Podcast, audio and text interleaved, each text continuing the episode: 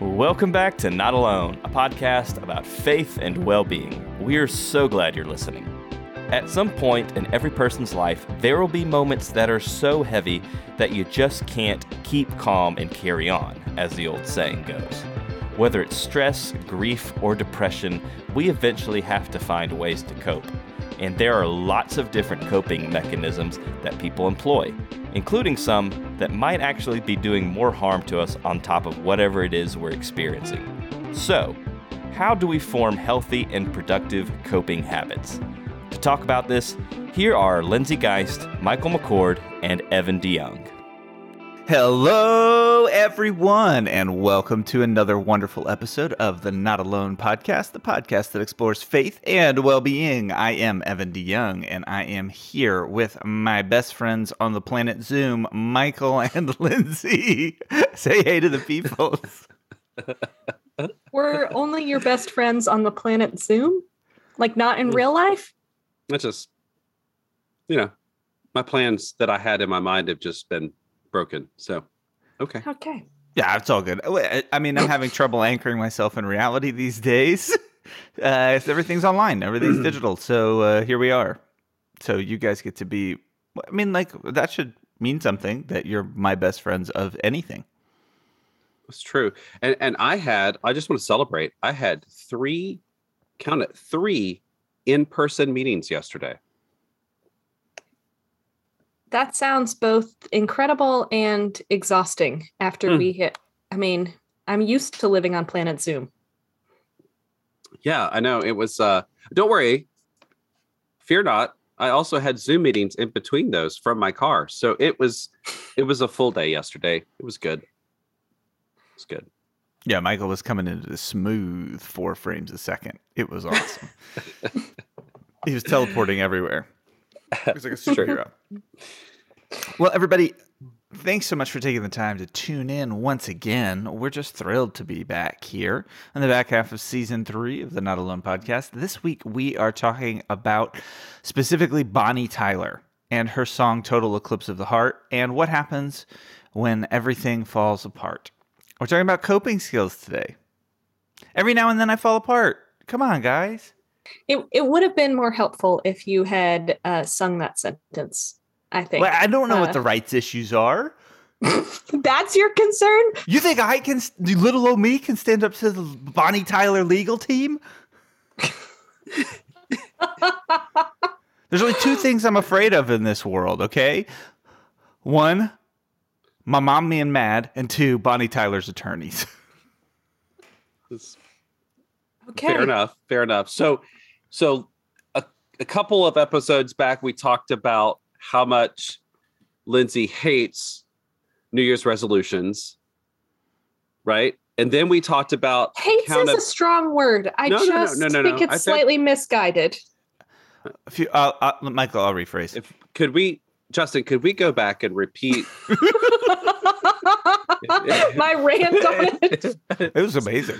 It was a four minute solid rant on New Year's resolutions during And- that episode. Very justified. I mean, I think it was good. It was a great rant. Oh, I think this podcast needs way more Lindsay rants. That's right. It's got plenty of Michael and Evan rants.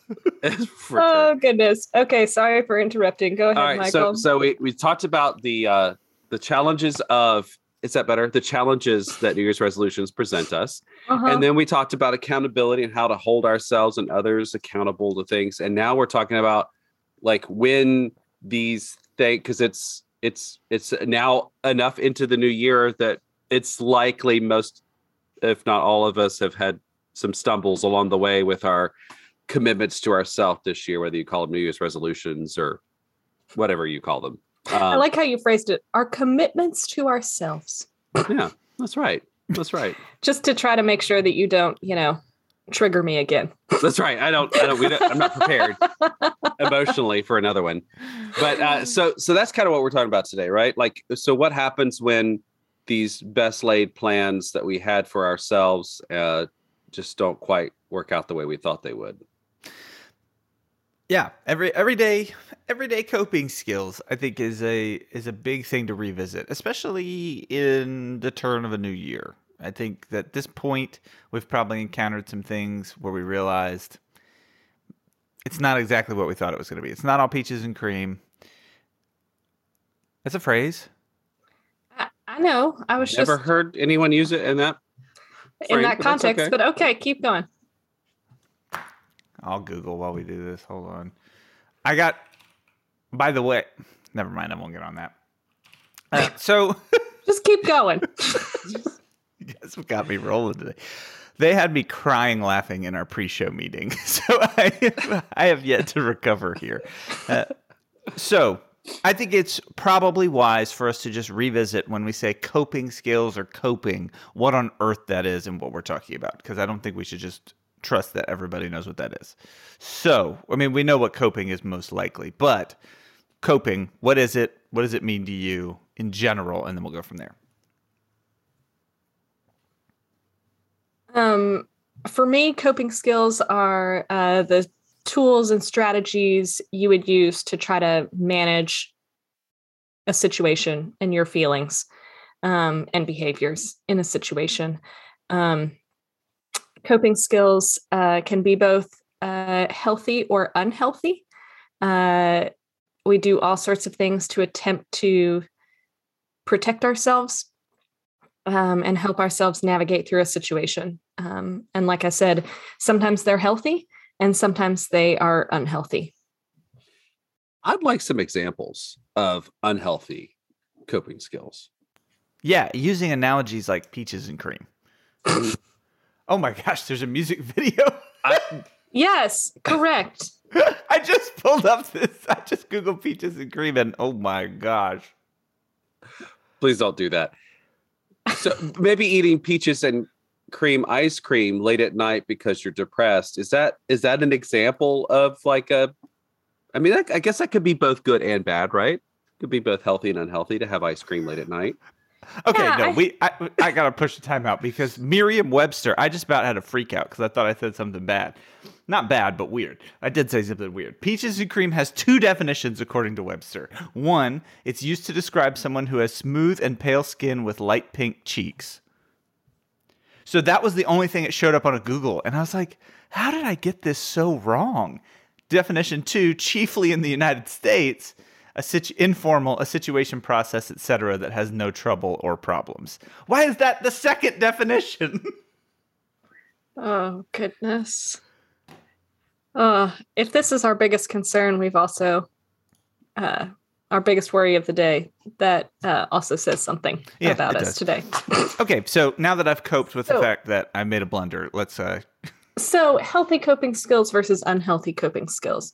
Um, an unhealthy one that you'll often hear, uh, and it- you can go back to one of our previous episodes about it uh, alcohol consumption. Um, that if you don't want to, uh, if the if you're trying to avoid experiencing any feelings that you have, um, then you might drink too much to just try to numb yourself out. Um, there's a lot of avoidance or escapism that can be an unhealthy coping skill, uh, where you just kind of mentally run away from the situation or physically. I mean, like maybe you are somebody that just actually got up and ran away, but usually we escape mentally along the way. Um, other unhealthy coping skills, um, binge eating. Uh, we often eat our feelings. So when we feel an intense feeling, uh, instead of sitting in it and naming it, uh, we might just eat to try to experience pleasure and redirect ourselves. Um, and another common unhealthy coping skill, uh, cutting, that uh, to try to release some sort of pain. Um, there can be kind of lots of in between unhealthy coping skills that may not be as intense of okay i'm just going to watch tv for hours on end instead of doing what i need to do. Um, i'm going to avoid connecting or talking to these people. Um, there can just be all sorts of stuff uh, that's kind of somewhat neutral um, but building up over time can be more unhealthy for us So what I think is interesting about what you said, just as I picked up, and help me if I'm correct me if I'm misunderstanding this, but but these things that we do to cope, kit the the the activities themselves could could be both normatively thought of as healthy or unhealthy, right? So Mhm. so for example, I know some people who when they get anxious or or when they're upset, they just exercise like extensively Correct. and Mhm. and exercise right we would think is a good healthy thing to do but when it becomes that kind of coping skill that you over exercise that you Mhm. that you avoid doing the work or addressing things by by exercising that that that kind of response to stress can be unhealthy even though the Mhm. activity itself and and likewise i think uh for example uh, drinking alcohol. I know some people like when when you have a glass of wine with your spouse at the end of a hard day like there's it becomes like a ritual. It's a it's a healthy it's a it's a way that you cope uh with what's happening in life and you you kind of create this this um it's it really becomes sort of sacramental in the sense that you're you're sharing a drink you're sharing food. So so there's this interesting thing that these things we do to cope uh, can have both healthy and unhealthy consequences no matter the root of the thing the practice itself Mhm. is that fair to say I think that that's really fair to say. Yeah. And where where those can go from healthy to unhealthy is even as you named it, things that can be rituals. Uh, when we stop thinking about the act, uh, that's where sometimes it can be challenging. Um, that if we're not mindful anymore about having an end of day drink with somebody else using that as you know your time to sit down and have a conversation um, and then you pour yourself another glass and maybe another glass because it's just out of habit um, then it's moved from ritual to being potentially unhealthy. Hmm yeah i think oh go ahead. Okay i was just what i was gonna say just just because we're on this this topic i think of we developed a ritual emily and i uh, with some friends when we experienced uh, a very sudden very tragic death in, uh, in our friend group. And we were over at our friend's house after the funeral uh, in the evening and they are big very committed wine connoisseurs the big wine cellar and they brought out this really wonderful bottle of wine and opened it. Well, my mom had recently baked us chocolate chip cookies and sent them with us. She took care of the kids while we could go do this this funeral. And uh and we sat there and ate this re- drank this really expensive bottle of wine together and ate chocolate chip cookies. And now anytime we experience death we have a glass of wine and chocolate chip cookies as a way to remember all these like people in our lives that are important. And it's just, I think it's just one of those like Mm. funny and at the same time really cool traditions that emerged out of just this spontaneous moment that we shared with our friends. Your finest tube of Toll House. And I, I think that coping skills, it depends on what the purpose of utilizing the coping skill is. Um, if it's attempting to avoid, that's when it's probably uh, more likely to be unhealthy. Um, in the times that it um, is helping you process something, uh, that can be healthier. Um, so I think trying to figure out why you're doing what you're doing can help figure out if it's healthy or Well, not. that's I think that's a really helpful because I think go back to exercise. Like I know, I know I don't know myself. I could not understand why someone would want to go run uh, at any point in their life other than away from something. Um, but some people I know they just like if they're under stress, they're just going to go take a run. They can work through that stress and come back and be able to focus again. Um, and that's the reason they do it. And then there are others who do it to excess to avoid actually dealing with so so how you approach it the, the purpose behind it maybe help you understand whether it's something that's a healthy practice or not a healthy practice is that mm-hmm. kind of what you're saying No. Yeah. Okay. so okay go ahead evan no, you you're on a roll. no no no you With the uh, if it builds on something, I don't want to interrupt. yeah build on it go No, you're building on it yourself. okay. So I have a question.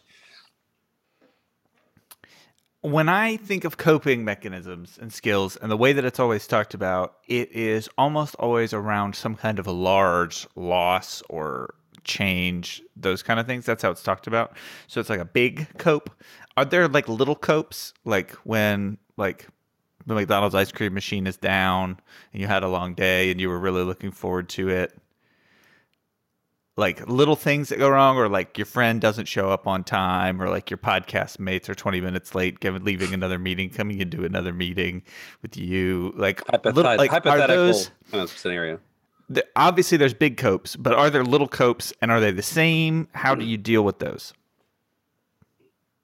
I was thinking about that this morning, actually, doing homework with my son, who's seven, and him getting completely overwhelmed trying to. He's like, literally goes, Dad, I'm trying to eat breakfast and drink my water and do homework all at the same time.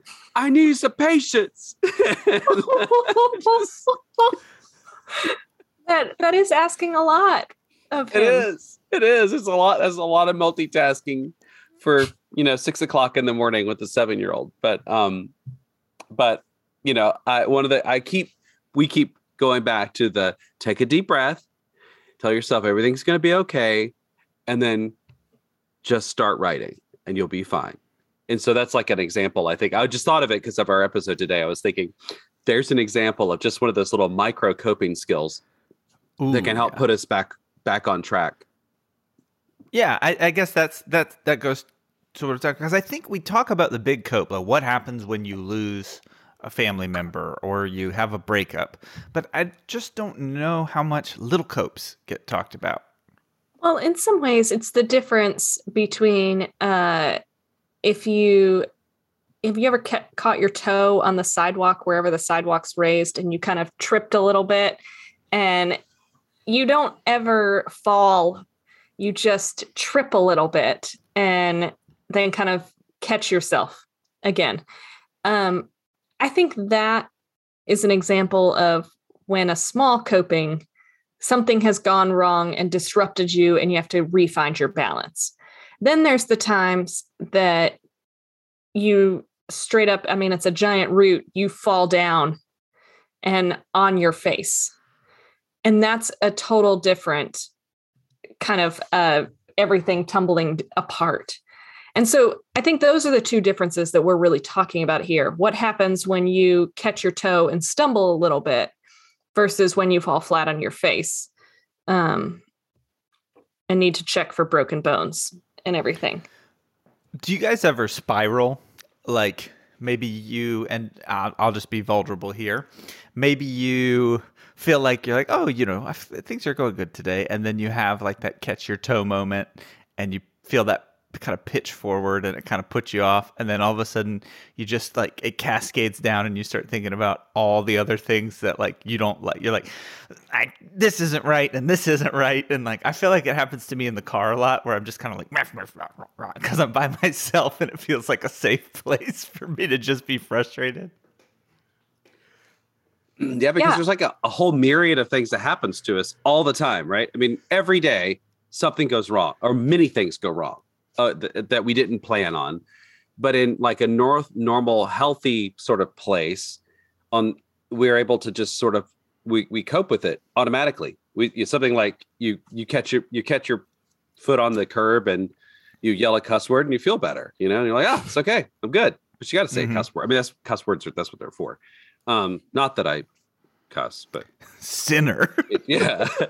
but any any word that has good consonant sound to it, you just you know you you do some you do some kind of quick coping mechanism that's built into you, and you move on.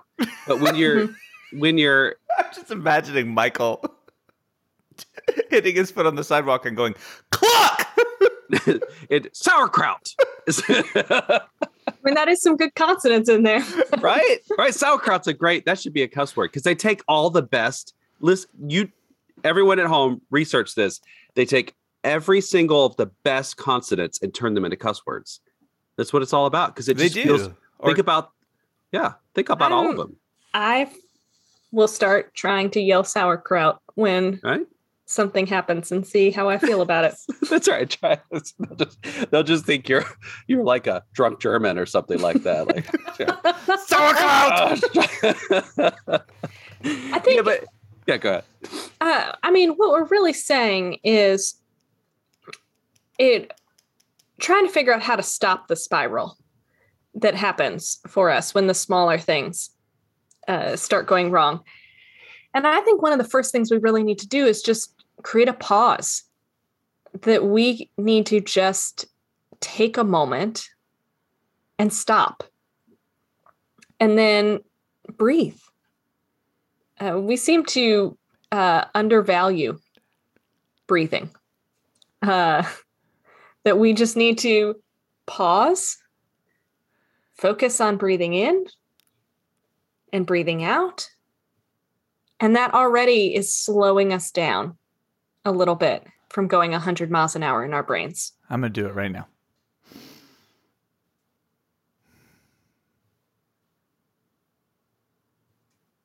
How do you do that when you don't want to do that in the moment? Well, I mean, part of coping skills is doing things that we know that will make us healthier.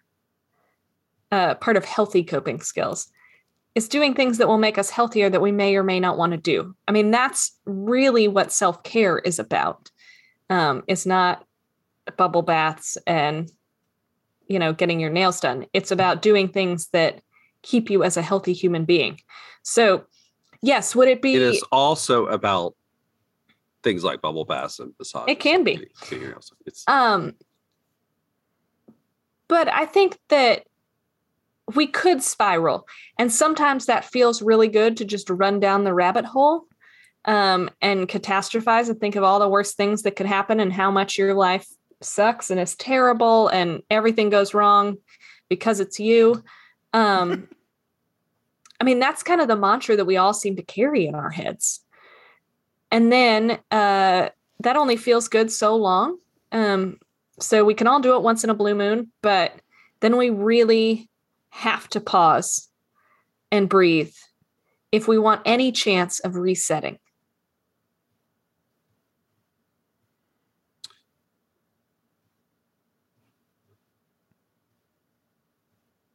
And then I think- after we pause and we breathe, then we have to feel, which might be the hardest part.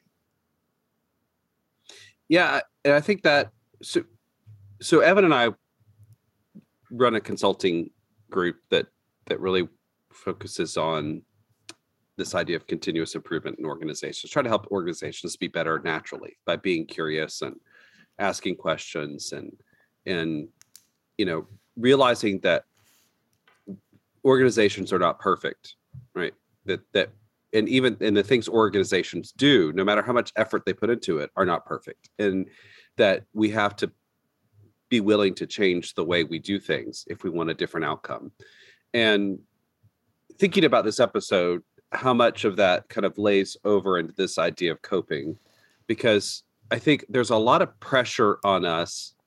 I should say, I'll use there's pressure on me to feel like I've got to get everything right. And, you know, particularly when you take on, like, let's say, for example, you decided you wanted to live a, a healthier lifestyle as a New Year's commitment to yourself.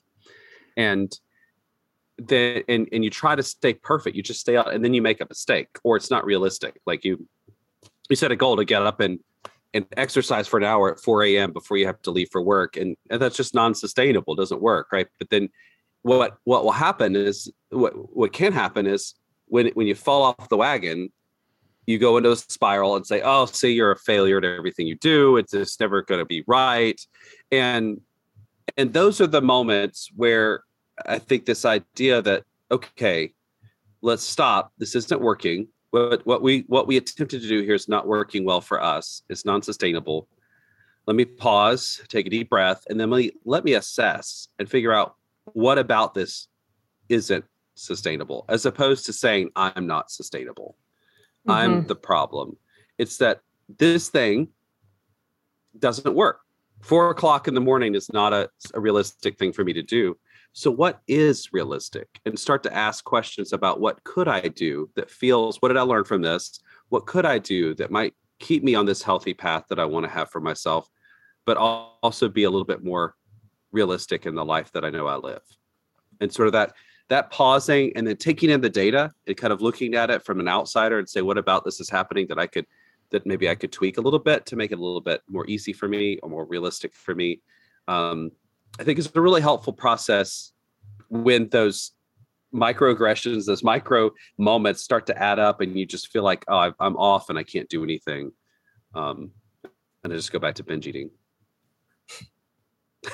which is what we all want to do, right? Just eat Krispy Kreme donuts every day. Wouldn't that be great?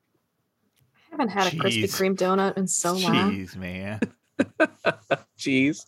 You just have cheese. Oh, dude, I love cheese. I gotta buy the cheese that you have to cut, or else it's just too easy. you know what I'm saying? I love that. That's that is helpful to you to make it uh, less easy. Oh uh, yeah, can slow down your cheese intake. It's the only way. You got to make it to where because so, then you got to get out a plate, you got to get out a knife. You can't just rip open that package because otherwise, every time you go to the fridge, you're gonna eat a piece of cheese. Does Velveeta count? Because I think you have to cut. Velveeta That's cheese product. Oh. It has cheese in the name. It counts. It counts. Okay, so let's go back to what Michael was saying before we got on a cheese tangent or me dreaming of how much I'd want to eat a donut right now. Um that we're that we're pausing, we're breathing, we're letting ourselves feel something. And then in some ways what we're saying is asking yourself kind of what do I need in this moment? Mm-hmm. What do I need? What what what exactly didn't work well because i think that's mm-hmm. the thing too is like we generalize like oh i just can't work out like if we stick with that like 4 a.m workout it's like mm-hmm. i just i just can't work out i can't that's not me well it may not be about working out it may be about we get up to be at four i know people have done this like oh you know i have to leave for work at five so i'm gonna get up at four i'm gonna work out yeah, you know no. teachers like have to get up so early no. you know and and they're like it's just I, I hate working out i can't work out well it has nothing to do with the working out it's really you need more sleep. Mm-hmm. You've got to sleep more. So understanding exactly what about the system isn't working as opposed to just declaring you're unable to do it. Yeah. That, if that makes sense. Yeah, I think that that's, I mean, I think I was looking at it from a different angle, but it's in generally pretty similar, two sides of the coin. What mm-hmm. isn't working? Um, why is it not working? And what do you really need in that mm-hmm. moment? Right. Yeah um, that can make it work. And yeah. I, I wonder how much permission we grant ourselves uh, to stop something, change direction, or try something new. I would hazard to guess not a lot. we've been doing this podcast long enough that you knew that the question that I asked, your the answer was not going to be, "We're great at this." No, no, I think I, that's part of what's tough to balance. Is one, we're not consistent. So I think there is. I'm just going to name some things. I think there's, and sometimes there's the illusion that if no one else was influencing us that we would be perfectly consistent. I think that is one lie that we can tell ourselves that the only reason that things don't quite work out is because of something that someone else does. That it's never our fault, right? There's no ownership there. So I think that's one. Like, oh, if such and such would have just not done this, then I would have been able to do this. So mm. if everybody would just agree with me and get out of the way, things would work out, right? That is probably a pretty negative behavior. But then there's the other side of it too, where we have too much on ourselves, right? Like those seem to be the two extremes. That I, the only reason this isn't working out is because I can't get it together. And it, I, I don't know. I, I think one thing that's interesting is that I find myself being both people in different situations and then in different seasons of life. And so it seems like when I get pretty good at not being too hard on myself, I get too external.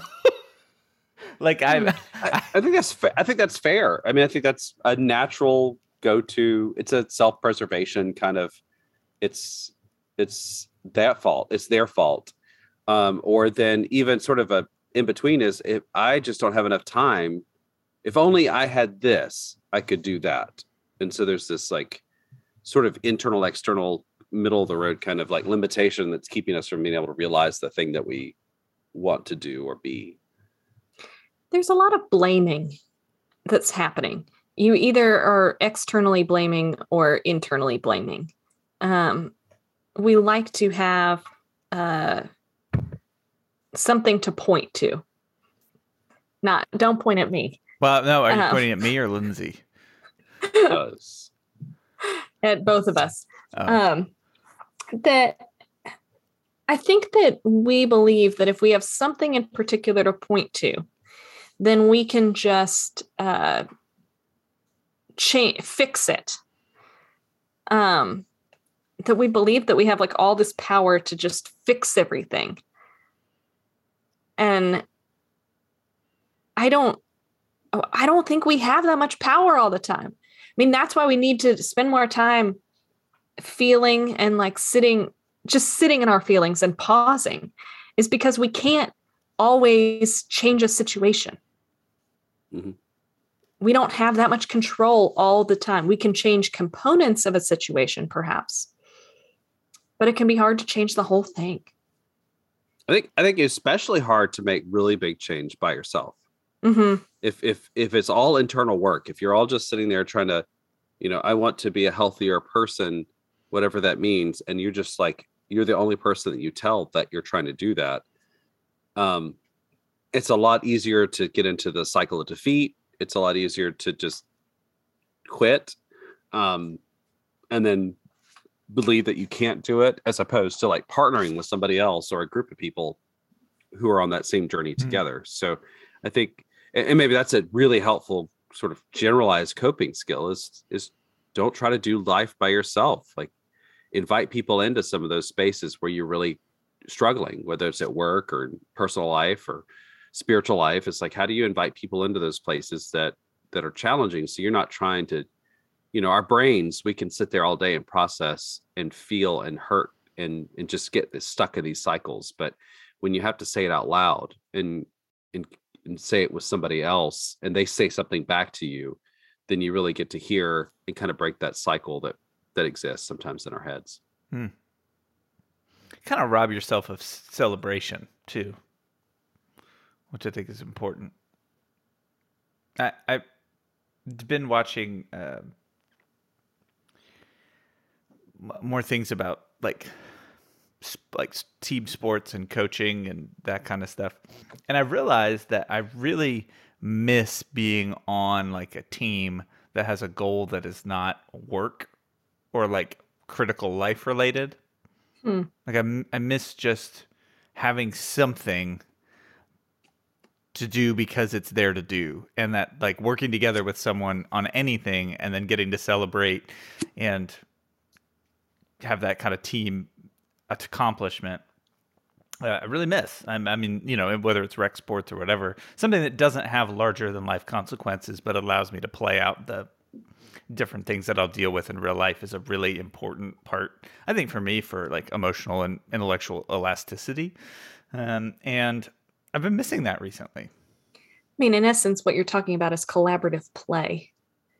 That we just don't play well as adults. And so, if everything's not working perfectly, uh, we often equate that as failure.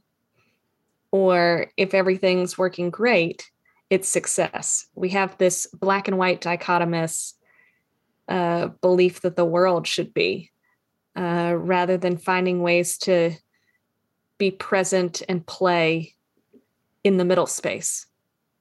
Hmm. It is interesting because I find myself I think my prayer life and my coping life are, are fairly interconnected in that mm. I only really think about coping when I need it, not really develop it before. And my tendency with with prayer a lot of the time is to only go to it when I don't have anything else. It's not a it's not something that gets focused on until it's needed, which is really mm-hmm. not uh, not conducive to being good at something, right? If you only ever go to it when you have to have it and there's no other option, you probably haven't mm-hmm. developed it. I wonder what you guys have seen or what advice you would have for developing coping skills ahead of time. How do we practice in the moment when we don't need it rather than needing to be good at I'll give this analogy. When I was a little kid, I swore up and down because in TV shows and cartoons, people would hang off of a cliff, right? They'd be hanging by a hand and they couldn't pull themselves up. And I said to myself, that will never be me. I will always have the strength to be able to pull myself up off a cliff because I thought it was going to happen more than often. I was like, this, is, this is off, such a kid Evan belief. If, if I fall off a cliff, it happens all the time. right. Well, I didn't know. I had, you know, like six months of cognitive life experience. so because anything before four or whatever. So, what are those things that we can do? Like I did pull ups as a kid to make sure that I could pull myself up on a cliff. What are those things, or building? Don't want to... the the question I have before we get to your question is: Can you pull yourself off a cliff now? I could do it one time. Okay. The but I have had two shoulder surgeries now, which was a major blow. so that made it less likely for you to pull yourself up or more likely for you to pull yourself up once you've had so- shoulder surgery? Uh, I would say the injury made it less likely. The surgery made it less likely for a while, and then I got back to it. But I could do it one time. Well, that's all that will really matter, won't it? What if it's slippery and I fall back down? I need to be able to do it at least three times. oh my goodness! But I also realize so your, now so what was that your that's question? not a common that's, thing that I need yeah, to be able to do. That's right. That's right which is part of it. So that being said, what are those things that we can do preemptively to build our coping skills before we need them? So very much about going back to this morning with with Austin and getting him to take a breath and getting him to say to himself, it's going to be okay. I've got this. Like when I think back to my childhood, I did not have that coping. I would freak out. Like I'd make a mistake on a test. I'd get anxious and overwhelmed and then and I'd be like, "Oh, I can't do this. I can't do this." And and so, you know, as as a parent, what I what I long to give my kids is are some of those micro coping skills that if they practice while they're doing their homework, when they're on their test, they'll be able to use it. And because they've been using it with their homework and their tests in school, when they approach something in life later on in life that is hard or they messed up on they could they'll just naturally without thinking about it take a deep breath and say to themselves it's okay i can do this um, and give just give that pause in their life because i didn't have that and i wish i i wish i had had something like that. I think about the tool that uh, I often recommend in counseling sessions is practicing meditation.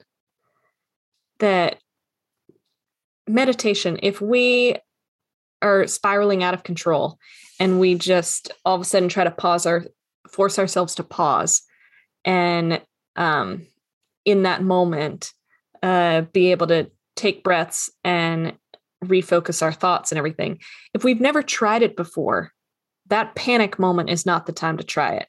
But if you have a meditation app and three times a week you are listening to what it's telling you, you're taking, uh, you're trying to practice that skill of what is it like to bring myself uh, back to my body in the moment instead of my mind wandering.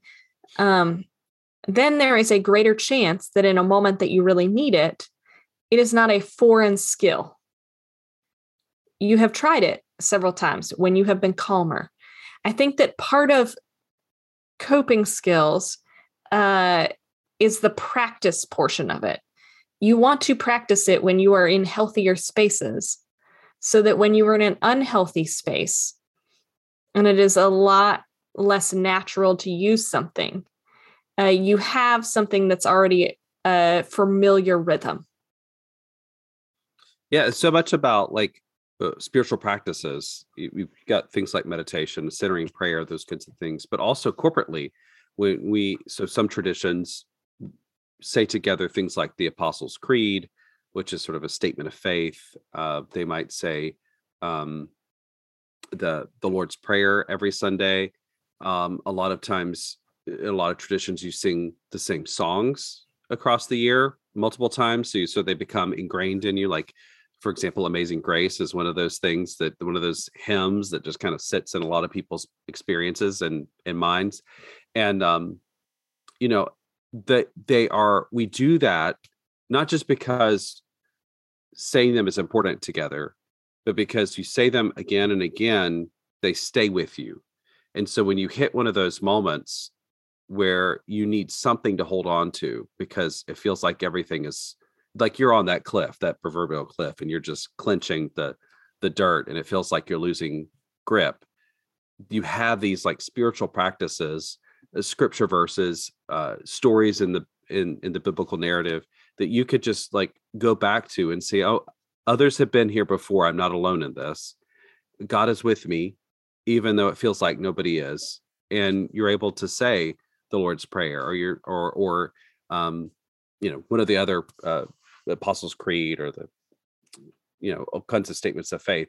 And i think specifically of my brother my younger brother uh, was a marine and he served in a couple of tours in the middle east and and faced some really difficult moments. And he would talk about how those ancient words that he had said over and over as a kid in church were the things that came back to him in those moments of terror and and fear and uncertainty.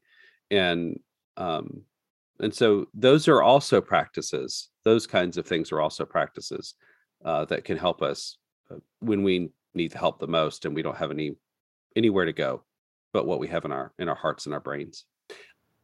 I want to say one last thing because you stirred something in me evan uh, a, a memory actually from a meeting i just recently had this idea of celebrating I think part part half of what we, t- we most we spent almost the entire time talking about how to help us when things don't go right. But the the flip side of that is how do we how do we celebrate when things do go right?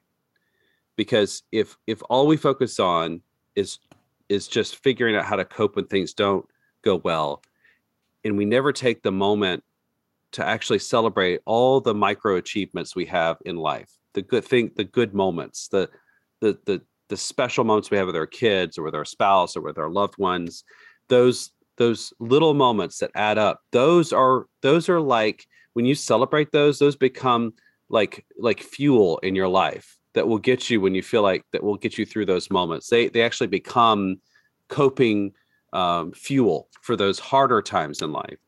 And i've realized that we probably spend less and less time especially as adults um, you know, when you're a kid, you go to the bathroom, you're like, oh, good job. You went to the bathroom. It's such a good job. Or, you know, there's lots of, they play athletics, they get lots of moments of celebration. But as you become an adult, it's in, it's, it's increasingly less celebration about what you've done and what you've gotten through.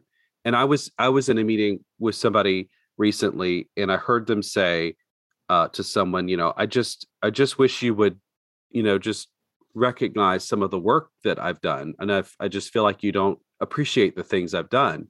And the person responding was like, well, I mean, I, I, yeah, we, we haven't, we, we love what, you, we love what you do. And, and they responded like, yeah, just, I wish every once in a while you would just say it because we, we take for granted that people that we know are around, people we work with, we take it for granted that they know that we like them or that we appreciate them or that we celebrate the things they do and what they do matters.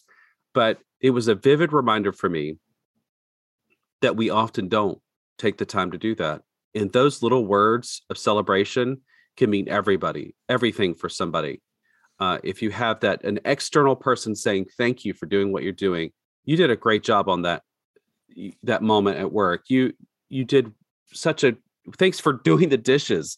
Uh, thanks for cleaning the house. Like thanks for helping me, you know, make sure I got this done. The, all those little celebrations can be powerful tools to help that person cope with the harder things in life. I say amen to that. Well, thank you, listener, for listening and for doing the dishes and for cleaning the house and for being patient. Thank you, Michael, for covering your mouth while you prepare to sneeze. Thank you, Lindsay, for the free therapy. I can't tell if Lindsay's frozen or if she's just really still. I think she's frozen. Oh, she's frozen. But it's a nice face. Yes. Yeah, thank you, Justin, for what you do to make this podcast a reality for us and be able to share our um, sometimes nonlinear thinking, mostly nonlinear thinking, with the people who listen to us. Absolutely. Um, and thank you, Zoom, for making this. no, we appreciate it. Thanks, everybody, for listening. Thanks, Michael and Lindsay, for friendship and for the conversation. We appreciate um, all the time that you give. Uh, thanks for taking the time to uh, drop a comment or send us a text or ask us about the podcast. We really do appreciate that. And we hope that you are well. Um, we hope that you may have uh, great blessings as you continue to cope with the world around you, and that coping is something that is always going to be happening. Where There's never going to be situations in life where we don't have to cope. So uh, it's something that we might as well get used to and get good at. So um, looking forward to learning more about it and continuing on as we see you in our next episode. Bye, everybody. Have a great week.